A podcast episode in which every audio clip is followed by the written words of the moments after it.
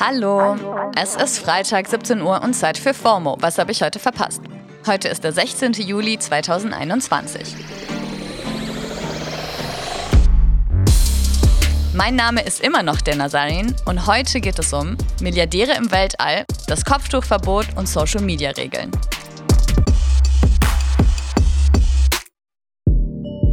Was ja wirklich schon seit Tagen für Unterhaltung auf Social Media sorgt, ist das Wetteifern der drei Milliardäre Richard Branson, Elon Musk und Jeff Bezos um das Vorrecht beim Weltraumtourismus. Der britische Unternehmer Richard Branson hat ja gerade erst Amazon-Gründer Jeff Bezos getrollt, der mit viel Tamtam -Tam seinen ersten Weltraumflug am 20. Juli angekündigt hatte.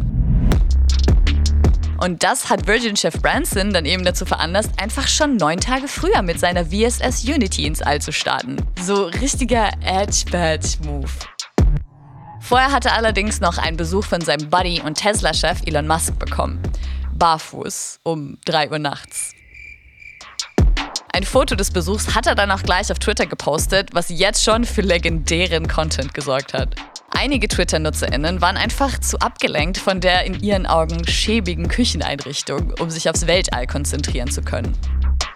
Eine Twitter-Userin schrieb zum Beispiel, was bringt es, Milliarden Dollar zu haben und diese Küchenschränke? Und natürlich, natürlich hat sich Elon höchstpersönlich eingeschaltet, obwohl er nirgendwo getaggt war, um klarzustellen, dass er die Schränke auch nicht schön findet und das Haus von Branson angemietet wurde. Er meinte auch, er hätte nicht erwartet, dass dieses brutale Foto von ihm gepostet werden würde, aber naja. Ich finde die Vorstellung einfach so witzig, dass einer der reichsten Männer der ganzen Welt gefühlt immer auf Twitter rumhängt und gezielt alle Beiträge über sich und seine Freunde liest und kommentiert. Und neuerdings auch Poesie postet. Those who attack space maybe don't realize that space represents hope for so many people. So memeable einfach. Leute haben sich natürlich direkt auf seinen kleinen Lyriker-Ausbruch gestürzt und das Wort Space mit allem Möglichen ersetzt.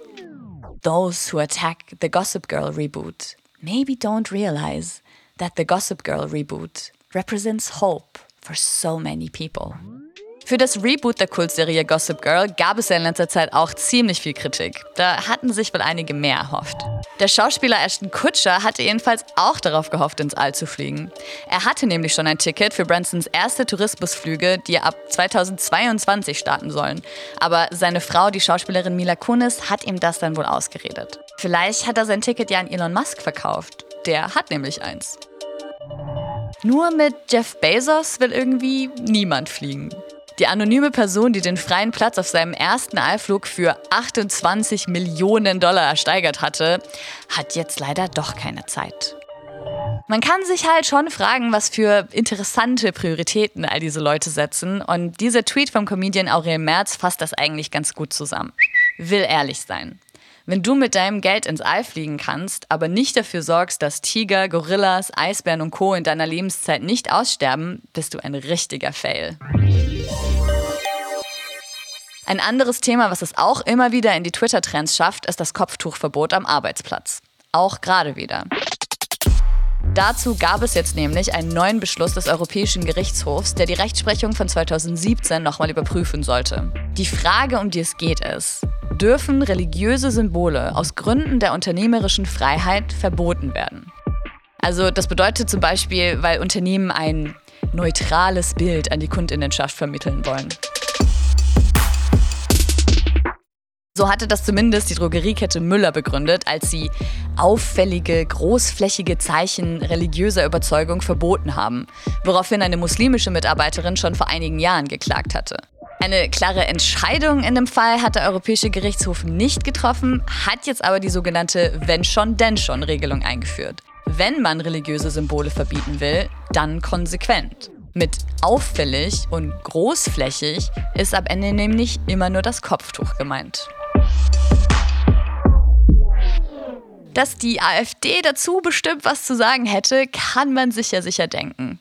Auf welche Art und Weise sich deren Mitglieder aber auf Social Media ausdrücken sollen, ist jetzt auch für alle anderen einsehbar.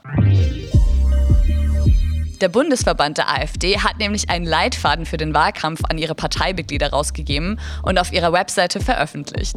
Auf 76 Seiten wird da den Kandidatinnen erklärt, wie sie zum Beispiel Pressearbeit machen oder mit Social Media umgehen sollen. Hier ein kurzes Best-of.